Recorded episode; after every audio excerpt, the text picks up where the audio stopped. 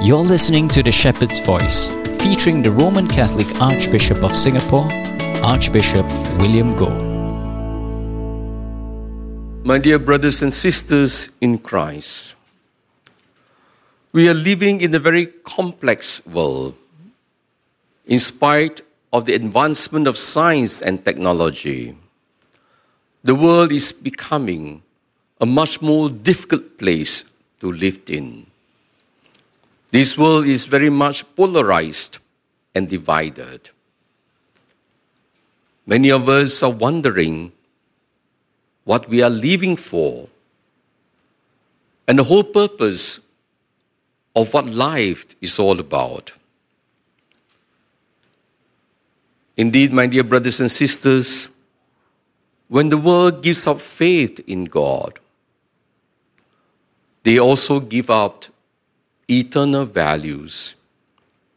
The world has lost its sense of direction and real purpose. And that is the reason why the world has become more inward looking. Everyone is for himself. Wars are just happening, waiting to happen. Many people, especially the younger generation, they have given up on this world. A number of them have told me, why should we continue this humanity? Why should we give birth to children, bring them into the world, only to make them suffer? Truly, my dear brothers and sisters, if we find that this world appears to be hopeless, without any direction and sense of purpose, then today the scripture readings seek to give us hope, to give us confidence in the future. This was the message of the prophet Ezekiel to the people of Israel in the first reading. They were in exile. They lost the kingdom, they lost the land, they lost everything. And Ezekiel gave them hope that things will never remain as they were. In fact, the Lord said, From the top of the cedar, from the highest branch, I will take a shoot and plant it myself on the very high mountain. Israel would be restored. It was unbelievable. It could not be imagined. But it happened.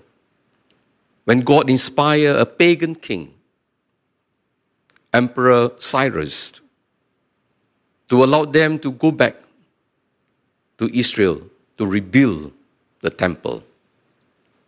My dear brothers and sisters,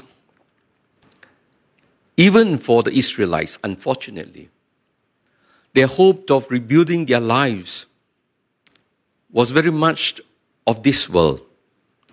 It was about restoring the political kingdom. Even their goal of the future was very much contained in this world, just like most of us today. We're only thinking about our present, the future of this world lies only in this world.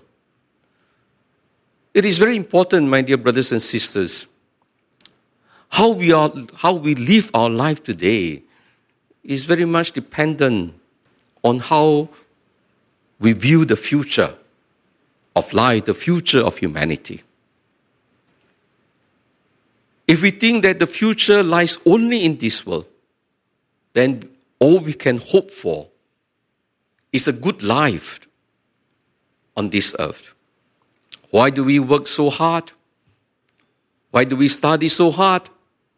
So that we can get a good academic degree, find a good job, have a good career, have plenty of money, build your family, and joy. And so we think our future is secured. Why do we work so hard for the country? Because we hope the country can prosper, can grow, and there will be peace and harmony.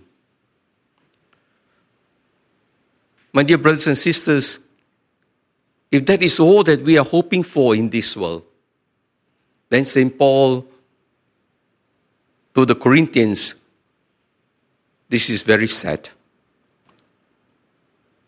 Because after some time, we begin to wonder is it worth the sacrifice at all?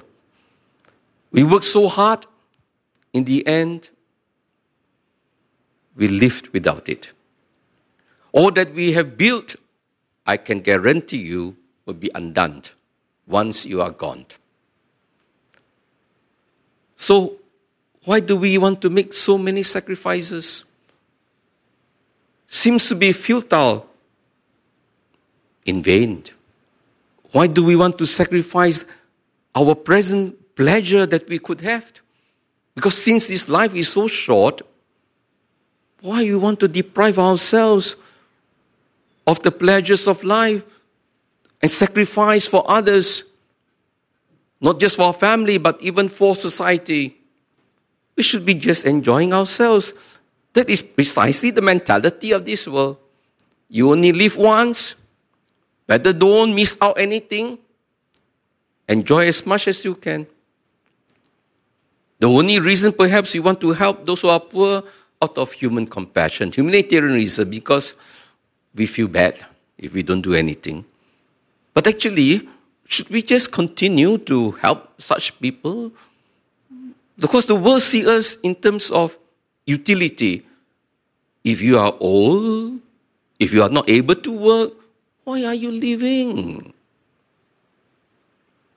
You are taking up space. You're making life difficult for those who are healthy. You're hindering their happiness. Maybe you should go. My dear brothers and sisters, St. Paul had a very different vision. He was very clear of a definite future, not just a future, a definite future here and hereafter. That is why St. Paul says we are always full of confidence, whether we're living in the body or exiled from it, because we know we will make our home with the Lord. St. Paul knew that he was living from the future because of Christ's death and resurrection. He had a certain hope. He understood that this life on earth was in exile. We are just pilgrims along the way. What is 80 years or even 100 years on this earth compared to eternity? Thousands of years. It is really nothing. And that is why St. Paul, he was very clear that his life was not just here on earth, but hereafter with Christ. And therefore, he was full of confidence.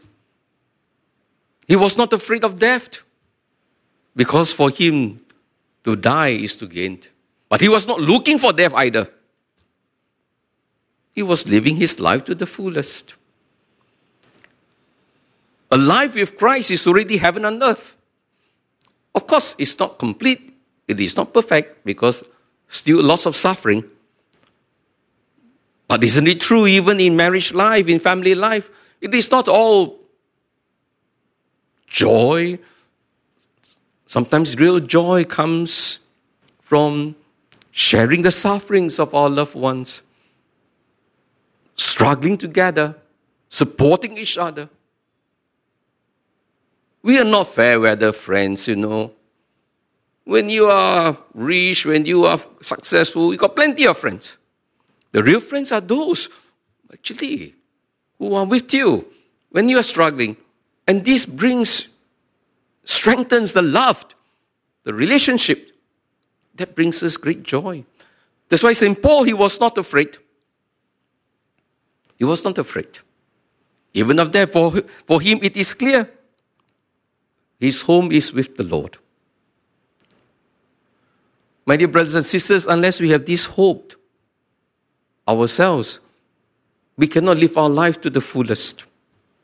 St. Paul tells the Romans whether we are dead or we are alive, we belong to the Lord. So, but because we want to have the fullness of life, we want to enjoy life now. We want to live life to the fullest while we are on this earth. Living out the life of Christ. Because ultimately, when we die, what is the kind of life? It is the life of Christ. A life of total love. A life of unity. That is what we all long for. And so, my dear brothers and sisters, if you get discouraged today, the gospel tells us we need to persevere. You know, life is a mystery. Sometimes we wonder what will happen to this world? What will happen to my son, to my daughter? We worry too much because life actually is a mystery. Growth is a mystery. In fact, it's miraculous. That is why in today's parable, we are called to rely on the grace of God and to cooperate with His grace. Jesus says the kingdom of God is like a man throwing seed on the land.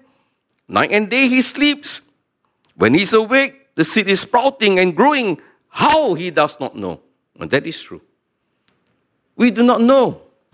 There are some of us who comes from very good families. They end up failures in life. There are some of us who comes from very broken, wounded families. Today, we have become great leaders in society. So it doesn't mean to say good family will always produce good children, not necessary. Although this we think would be the normal situation. And so, my dear brothers and sisters, we just need to trust in the grace of God. He is the one ultimately responsible for the growth. That's why the world is in control by God. Don't think God is no longer able to channel the world to its destiny. It is because we lack faith. So things are happening without us knowing it.